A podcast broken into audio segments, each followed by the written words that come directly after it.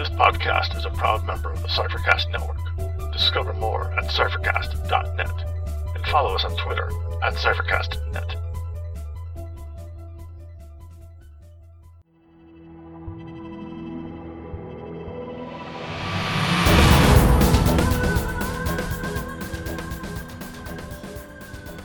Welcome to Incantations, an Invisible Sun podcast. I am Scott, And I'm Dave. And we will be your guides along the path of suns. Today we sing two spells. With the careful gaze of the Grigori, we introduce character attributes in Invisible Sun.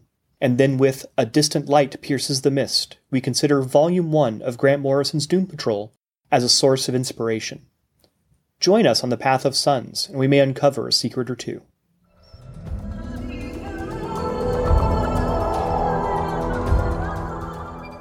In the careful gaze of the Grigori, we discuss an aspect of the Invisible Sun RPG in detail. We're going to be talking about a new aspect in Invisible Sun that, you know, seems to borrow from other systems that Monte Cook Games has done. Scott, can you guess which system that is? Or what part Uh, of the system I, I it is? suspect it has some similarities to the immediate predecessor in their line. Well, actually, both immediate predecessors: the No Thank You Evil and the Cypher system.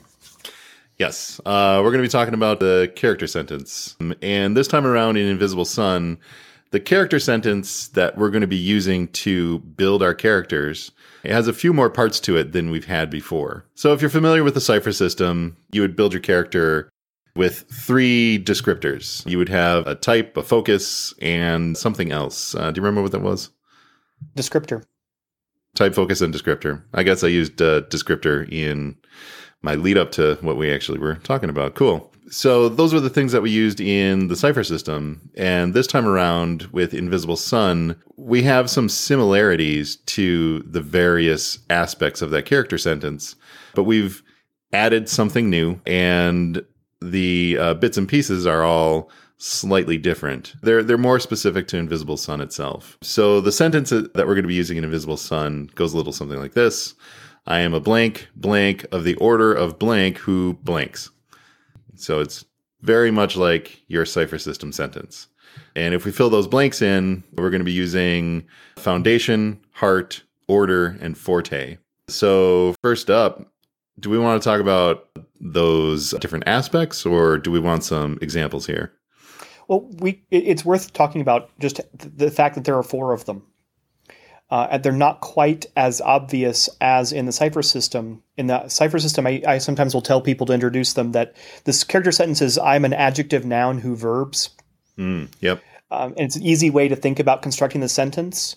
Um, this version of the game, uh, I wouldn't say it relies up on you having played the cypher system, but it makes you work a little harder to understand how the components fit together.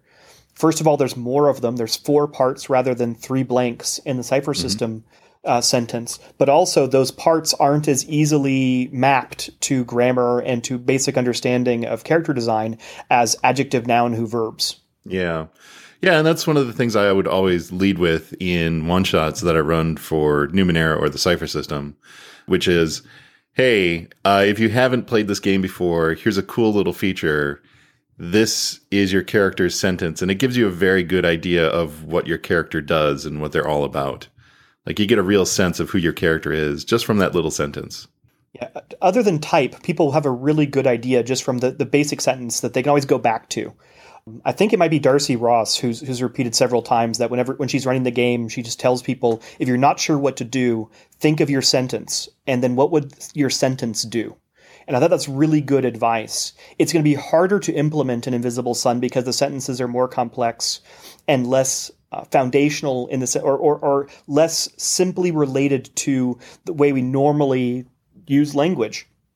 And Yep. so when we normally think of an you know adjective, oh well, that's going to describe how I do things, and the verb will describe what I do, and the noun is who I am. Mm-hmm. This is a little more complex than that, so it's it's going to require a bit more work and assumes more investment on the side of the player. Yeah, and even with just a little bit of passing knowledge about the setting, I think it also sets your character up for how they do function in the world. And just by looking at this, I'd say that your order is, you know, kind of what defines how you interact with the world of Invisible Sun itself. But why don't we start at the beginning? So That's often a good strategy. Yes. So let's start with the foundation. So I am a foundation, and the foundation is going to be this is going to be the the closest that we have to an adjective. This is your your current situation, your past, your relationships. This is basically it seems like it's describing how your character is doing when we start the game. So some of the examples they had were iconoclastic, established, connected, itinerant, and when you make the choice of what your foundation is going to be, from what I've read, there are going to be more choices that you're going to have to go along with it to to build your character up a little bit more based on that foundation. And I think it's useful to, to connect these back to the adjectives in and descriptors in the, in the cypher system. But I am interested to see how they build in the the notion of background. Whereas mm-hmm. in the cypher system, the adjective is mostly a personality characteristic, usually, though it's also where they put race in when they have different racial character options. But here, explicitly tying your background to your situation relationships into the foundation is going to change how it operates and how important it is. And I'm excited to see how that works out. Yeah, it'll it'll be really interesting. So the next one that we have is your heart. And this one is is very much tied into Invisible Sun. So the heart, it looks like there are four four choices you're going to be making here, four options you have to choose from. So this is going to be your most basic nature, uh, and you're going to be either a flame heart, a stone heart, a wave heart, or a storm heart.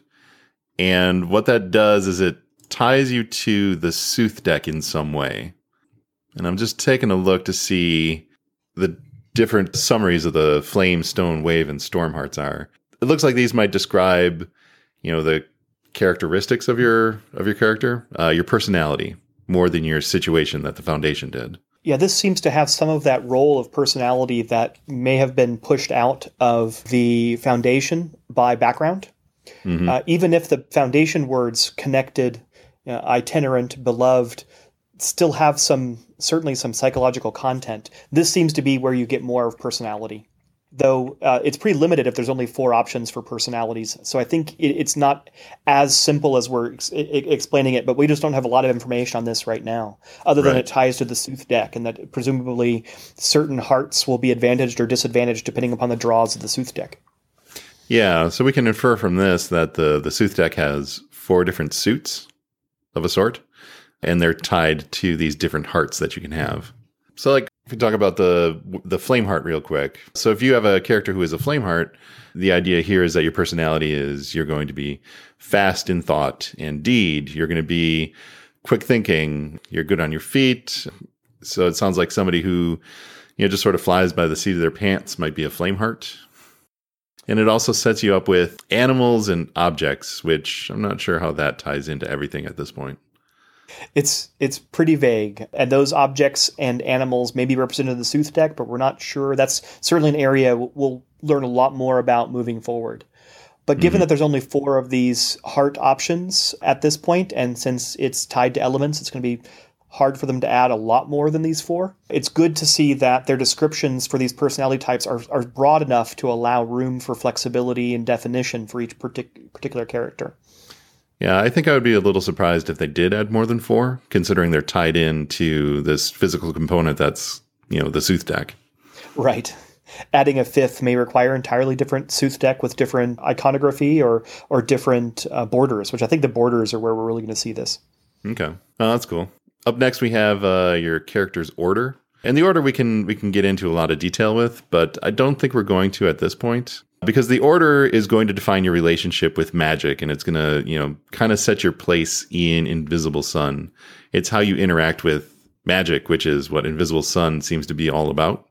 So we've got five orders that we well we have five orders. There, there aren't going to be more than five orders that i know of right? There's no reason to believe there will be more I didn't think so. So your order is going to be either Maker, Weaver, Goetic, Vance, or Apostate. So this is going to be the organization that you're going to be a part of, and this these are organizations of the Invisible Church. Is that what it was called? Yeah, I'm not quite clear on what role the church has in the setting, and whether and their relationship to the orders, but they're connected in some way. Yeah, it, it sounded like the Invisible Church might be like the the collective sum of all the groups, possibly excluding the apostates for obvious reasons. That would make sense.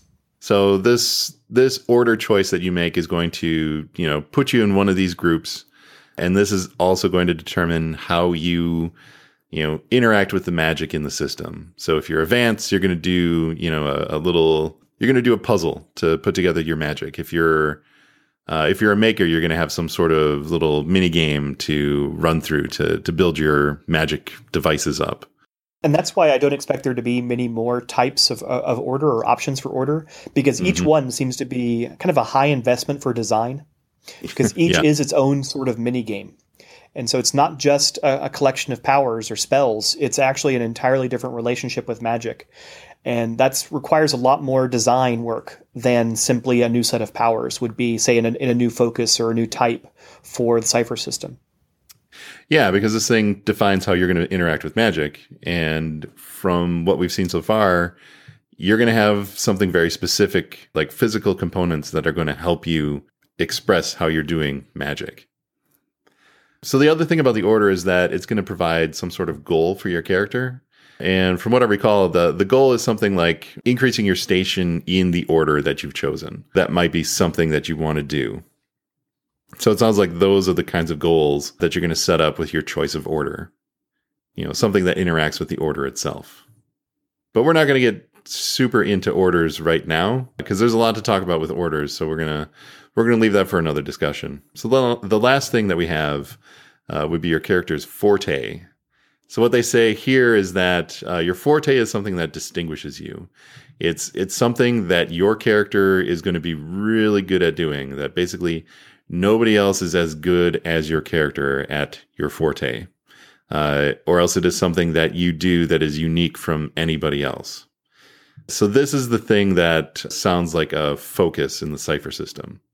So it opens up abilities, and uh, and the way they say uh, these abilities are going to be opened up, it's going to look like a skill tree in some sort of fashion, which sounds different than what we had in the Cypher system. Like the Cypher system was just a list so you could choose, you know, different abilities based on your tier, but it wasn't a tree that if you made a choice in tier one, it would unlock certain things in tier two. And that may be necessitated by moving away from a tier based level system. That's as true. they said they're doing with Invisible Sun, so that now advancement within the Forte has to have a new system. And a tree makes sense if you if advancement happens kind of within Forte and it is not character wide. Mm-hmm. So this is also going to be something that's going to provide goals for your character. So it sounds like each of these choices is going to give you goals for your character, and these goals are going to, you know, advance your character uh, in the system. So it, it doesn't sound like there's traditional, you know, gain experience points and gain levels. You're going to be advancing your character by, you know, achieving these story goals. And I'll go out on a limb and make a uh, prediction, maybe too strong a word, a guess, something that would be really interesting to see with these different parts of the character. Uh, it'd be interesting to see if character advancement works on each of the components of the sentence so that one could focus on advancing your forte or advancing your order, but, but you wouldn't be advancing all of them simultaneously. Mm-hmm. So even within an individual party, one person may be uh, focusing on becoming a better goetic or a, a, a better Vance Another person may be working to advance their forte and become better at fusing nightmare to fist or whatever their forte actually is. Since char- progression is supposed to be based on character arcs, and each of these components provides goals for your character, it strikes me that one could emphasize one or the other and advance quick, more quickly or more slowly along different parts of the sentence mm-hmm. uh, if one chooses. And that would be a really interesting way to handle character development. Well, and, and, that sounds like something that they were, you know, trying to do uh, that was one of their design goals to say, we want you to find the thing that you find fun and then focus on that.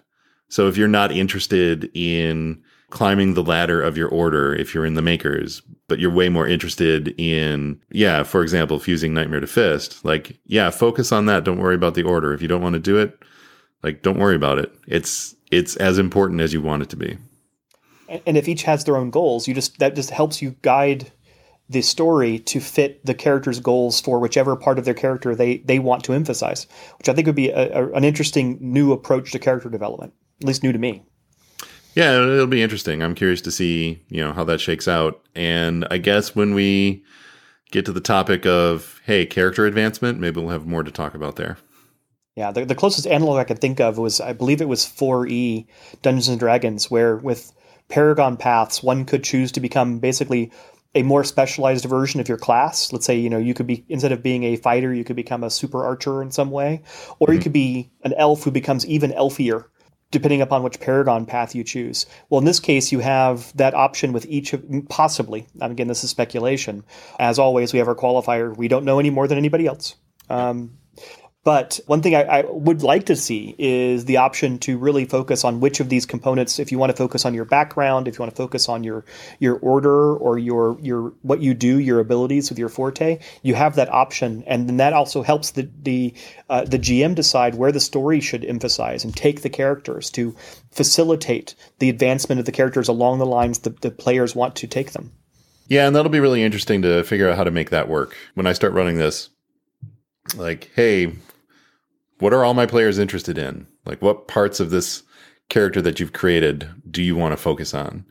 And how do we make all of that work together? That'll be an interesting problem to get to. Um, so before we wrap this little talk up, we've got a couple examples that they they had on the Kickstarter page. So this was in one of the updates. I've lost my link, uh, but I'd just like to. We can drop this in the show notes. Um, but they had a lot of, uh, well, they had a handful of examples in Update 30 on the Kickstarter. So one of the examples is, hey, I am an established Stoneheart of the Order of the Vance who walks with strange steps. So established, we've got a, a character who's probably doing pretty well. At least that's what it sounds like. You know, they might have a nice place to live. They might have good connections in the in the city of Satyrine. Maybe that's what we're looking at there. Yeah, it could be, though there's also connected as a separate uh, foundation. Yeah, that's true. Uh, established could mean how long they, they've been in, you know, in Satyrine as opposed and having come back from the Gray. But who knows? It is yeah. something about background, though. Yep. Somebody who walks with strange steps. Uh, I think I've got a player who might be interested in that because the, the picture that's painting for me is probably somebody who likes to stick to the shadows and be unobserved. Though the uh, iconoclast Stormheart of the Order Goetica, who serves as a host, that's a that's a very interesting forte. Yeah, that seems that serves as a host seems to work well with with Order of, of Goetica. Yeah, I guess one of the deals with a demon is, uh, hey, why don't you come along and uh, I'll I'll serve as your personal chauffeur. Yeah, I doubt it's uh, action tapeworm. There's a old Mystery Science Theater uh, sketch where they had a, an action figure, the first action figure who's actually a host, and it was a generic uh, action figure, and the real uh, toy was the tapeworm, and so it was kind of Johnny Action Tapeworm. That painted a very strange picture, but that makes more sense now. Yep. so yeah, I think uh, that's about that's about it for uh, the character sentence. Maybe I'm sure we'll, we'll have a lot more to say about each of the parts later down the line. Yeah, yeah, we'll get into uh, the uh, the order and uh, the individual parts of it eventually, but not this time around.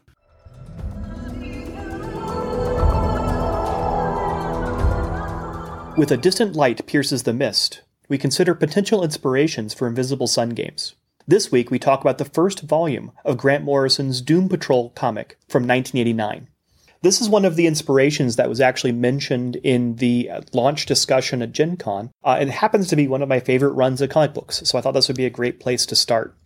It might be useful to rewind a little bit and talk about the origins of Doom Patrol itself, because this is a comic that actually has quite a long history. Doom Patrol began in a comic titled My Greatest Adventure issue number 80, in June 1963. That date, June 1963, might stand out for some people because later in that year, a, a, different group comes along that we we know much more about, but we'll we'll bring them in in a second. But in June 1963, in issue 80 of My Greatest Adventure, the Doom Patrol premieres. Uh, it's a, a team unlike others at the time. It is composed of misfits heroes that have physical abnormalities or things that set them apart from other people. And thus they're sort of heroes, but heroes that are alienated uh, from society. And this was considered, you know, they were the strange group of heroes. I'm familiar with the characters from the newer run. Were mm-hmm. any of them from this run? I, I will, I'll discuss okay. when we introduce the characters which ones are from the original. Awesome. Uh, I will say that it included these physically, you know, uh, distinct and in some ways disadvantaged characters being led by a brainy leader in a wheelchair. And if that sounds like it might be ripping off the X Men, there, there's reason to think that. Actually, it is the reverse by most tellings of the story because X Men premieres in September of 1963 for many, many years, well, I guess we can say decades now, the author of Doom Patrol argued that actually spies within the DC Comics office had leaked to the Marvel office about this comic book coming out called Doom Patrol, and that it served as the inspiration for Stan Lee to create the X Men. But mm. X Men actually comes out after Doom Patrol does, um, and also has this story of uh, mis- you know, misfits, in this case mutants, who stand apart from parts of society, are excluded by society to some degree, and led by a brainy leader in a wheelchair. The accusation is that the is X Men stole the idea from Doom Patrol, not the reverse. Yeah, I could see that. So the the original Doom Patrol, how long did that run for?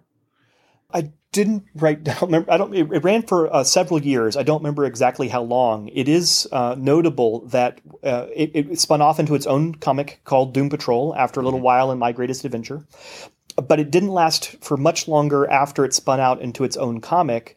A few years after it spun out, it was canceled due to a lack of sales. Um, and in fact, is famous because in the last issue, they just kill off the Doom Patrol. Cool. It's almost as if the writer was saying, Well, if you're not going to buy this comic, then I'm just going to kill off your heroes. Ha ha ha. I, I, think the issue actually has like the, the, the cover has the graves of the various characters, almost as if it's scolding the audience for allowing these characters to die. Uh, this will be a pattern in Doom Patrol over the decades. Characters in the Doom Patrol have a pretty high fatality rate, and the notion of recreating the team after the destruction of the previous team is a common theme throughout decades and decades of Doom Patrol comics. So, if they killed off all the characters from the original, how do they come back with the new run that started up in the late 80s?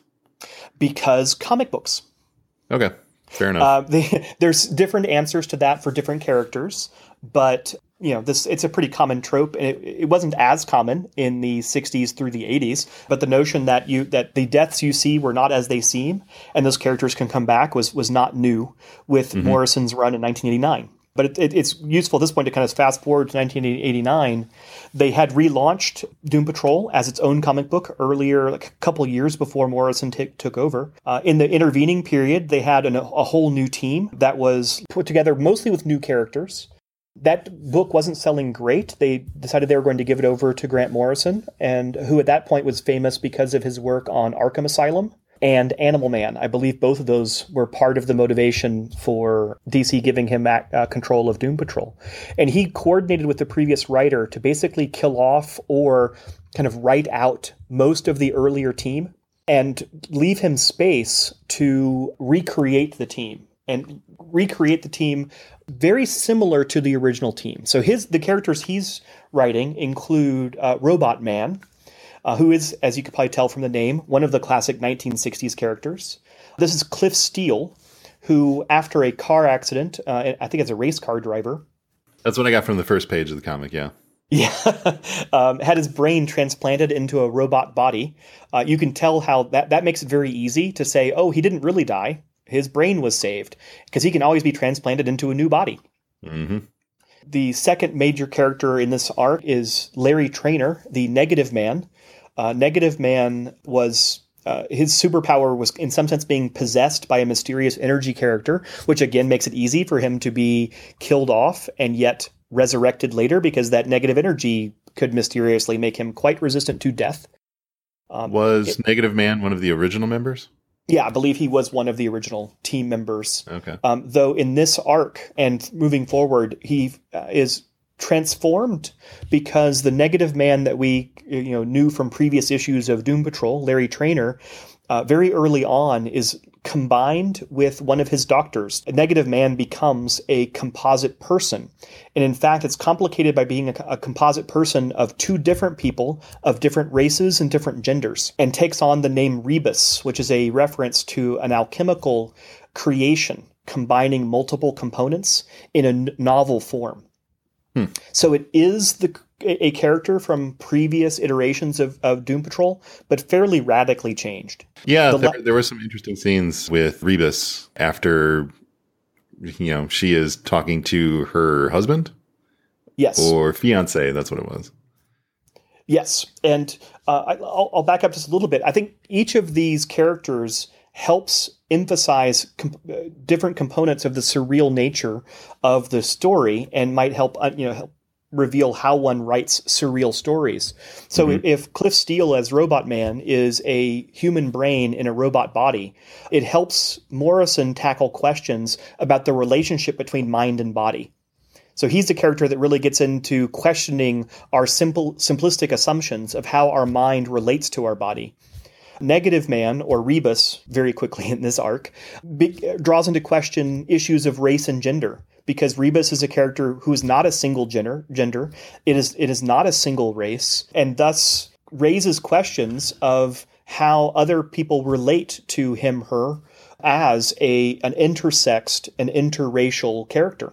Mm-hmm. And so it, it, it again draws into question simplistic notions of race and gender.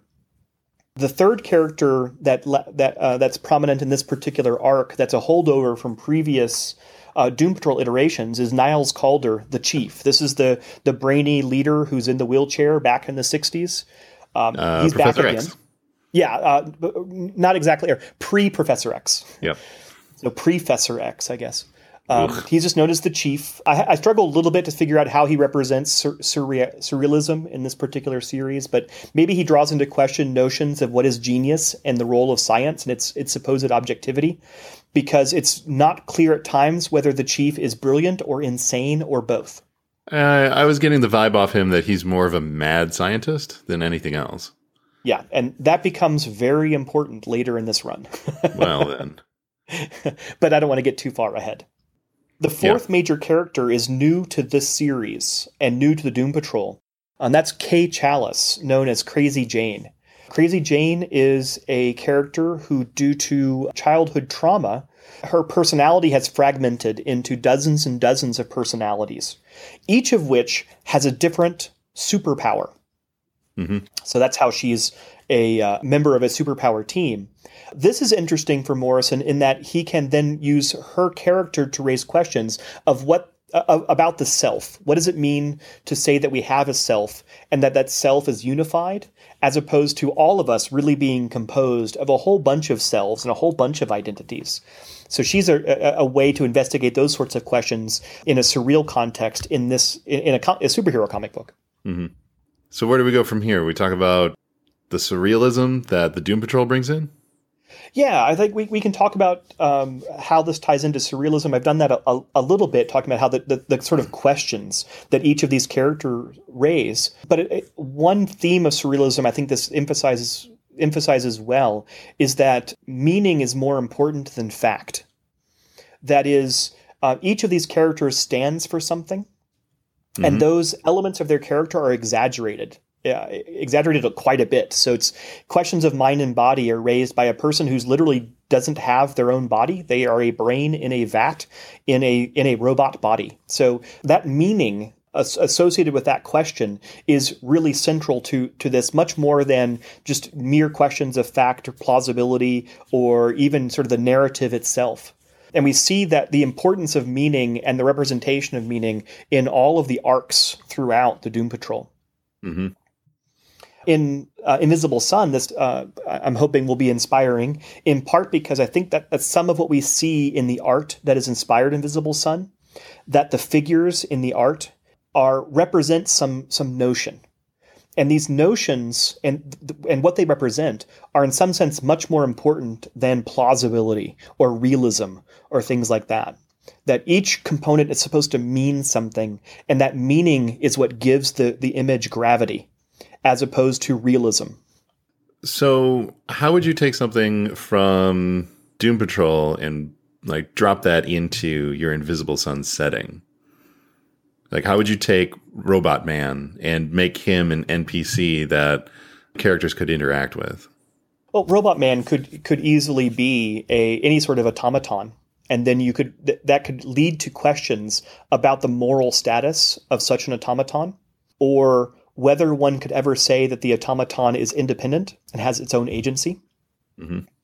Uh, another example to, to talk a little bit about the, the actual storylines in this first volume of Doom Patrol uh, that illustrate also this kind of notion of, of surreal meaning is the first antagonists of the trade paperback are a group called the Scissormen. They cut people out of reality. So when they attack somebody, it's as if they've been scissored and cut out of reality. There's a hole where that person used to be. Mm-hmm. This is particularly strange for a comic book where we're reading it in a physical medium, and that absence looks. We see that absence as a page. And so scissors actually make sense if you're cutting someone out of a page. But if you're cutting someone out of a three dimensional realistic space, scissors don't make sense anymore. So in, in some sense, this pro- this antagonist only makes sense in a comic book or in a book. The characters, that is the Doom Patrol, doesn't really get that impression, and so the meaning of that action of cutting someone out is actually directly communicating with the reader and not yeah. mediated through the uh, the characters, which I think is, is interesting and it's also pretty common in surrealism. So, would you be able to take something like the Scissormen and use them in Invisible Sun, or are you saying that because of the medium of the comic book that they function better there than they would in this game that we're playing in our minds? I think you would need to adapt them in order to, to maximize their usefulness within the within an RPG. That you could use the Scissormen more or less straight up and it would still be mm-hmm. interesting, but you would need to describe it well to get the full effect that you have basically removed someone from a true dimensional space so that where they were is missing now that there's that where they were is nothingness. It's not the absence of the person like they teleported somewhere else. There is actually a missing space as if that whole space has been removed. And sure. you could represent that in three dimensions as well as instead of two, but you'd have to change somewhat how you describe it. The notion though of someone being removed from our reality seems to fit well with what you know the sorts of stories you could tell in Invisible Sun. You might remove someone from a particular sun, shunting them into another sun, mm-hmm. or you might remove them entirely from the path of suns. I guess that would be very interesting to see if we could do it. yeah, we'll have to know a lot more about the mechanics of the Path of Suns to know how that would work or if it's if it's plausible. But it, I mean, it does seem like the sort of surreal storytelling that that they're getting at with uh, their story seeds. Yeah, and and you can certainly do it as a as a GM. Like, sure, we can definitely do that and make it happen because you know if it sounds cool, do it. But yeah, there are there are other implications to like traveling the path of the suns and where you can end up that I was just pondering in this sort of situation. Yeah, so it, it opens up questions and opportunities, which is the, the whole goal of these inspiration segments which mm-hmm. is probably a good sign that we have put a cap on this particular discussion, that we've given you some some ideas to think about, and hopefully motivated you to go check out the first volume of Grant Morrison's Doom Patrol. It's I should say the subtitle is Crawling from the Wreckage, and you might find in it some Uh, ways of telling stories that are consistent with the unique aspects of Invisible Sun as a surreal RPG.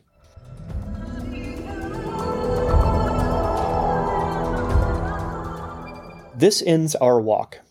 Maybe you discovered something today. Maybe you need to look closer. The music was titled Beyond from Wes Otis and Plate Mail Games. It is available from DriveThru RPG. You should check out Wes Otis's currently running Kickstarter campaign for Rotheon, a dungeon world setting and new fantasy themed audio tracks. Check the show notes for a link. Invisible Sun is the intellectual property of Monte Cook Games. You can find a link to their website in the show notes. You can find our blog at incantationspodcast.blogspot.com and reach us at incantationspodcast at gmail.com. You can also find me at Dr. Scott Robinson on Twitter. And you can find me at Tex underscore red on Twitter.